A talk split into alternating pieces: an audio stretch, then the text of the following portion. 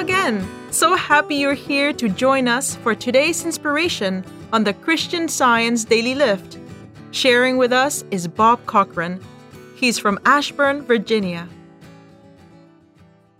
The Bible tells us that God is love, and in Christian Science, love is a synonym for God. Love is a comfort, a guide, a source of peace, joy, brotherly affection. It's also a power, a power that heals. Years ago, in the crowded pool of a high school swimming class, a boy accidentally kicked me in the mouth. It was a glancing blow. I, I don't think he was even aware of it, but it drove my lower lip into my teeth. I felt a sharp, stinging sensation, tasted blood, and the lip immediately began to swell.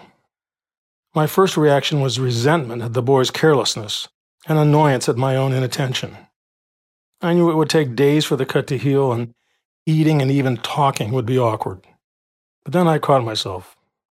These negative thoughts were not coming from divine love. I knew I had to forgive the boy and also myself.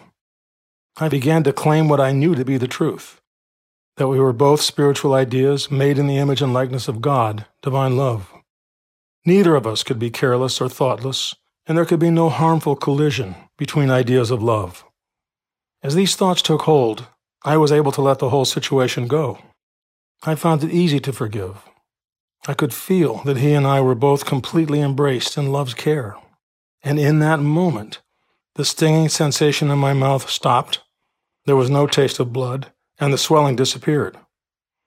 I ran my tongue over the area, and it felt as if nothing had happened which in spiritual fact it never had. A small experience, yet clear proof of what Mary Eddy writes in Science and Health with Key to the Scriptures. If spirit or the power of divine love bear witness to the truth, this is the ultimatum, the scientific way, and the healing is instantaneous.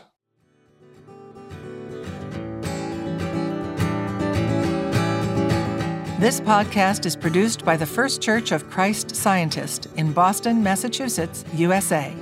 Copyright 2023.